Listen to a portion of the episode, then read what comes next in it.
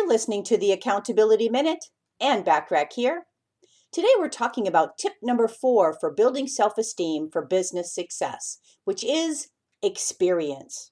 Experience will help you build self esteem and succeed in business.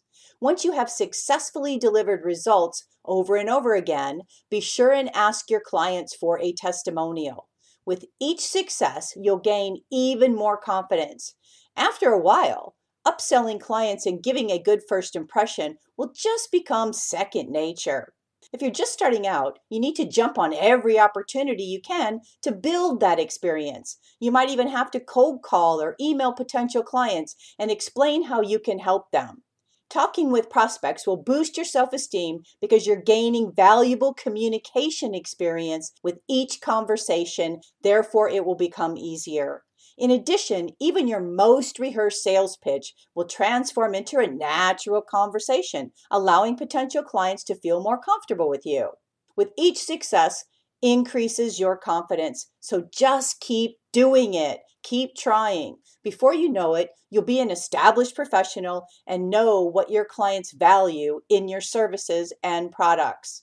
You can improve self esteem in business by maintaining a professional appearance working on the way you present yourself, and gaining experience. Chances are you may feel a little nervous each time you make a sales pitch or meet a potential client in, in, person for the first time. The most important thing to remember is not to let the nervousness stop you from making progress and moving forward. Just for a moment, forget about, quote, the sale and focus on you and your talent when you can remember that you can do it no matter what it is and probably will do it no matter what it is, the anxiety of, quote, making the sale will not even be in your mind anymore. With time and experience, your confidence and self esteem will continue to grow until speaking with prospects feels as natural as a conversation with a friend of yours. The sooner you can embrace your confidence, the sooner your self esteem will carry you to business success. Over the past four days, we've explored four tips for building self esteem for business success.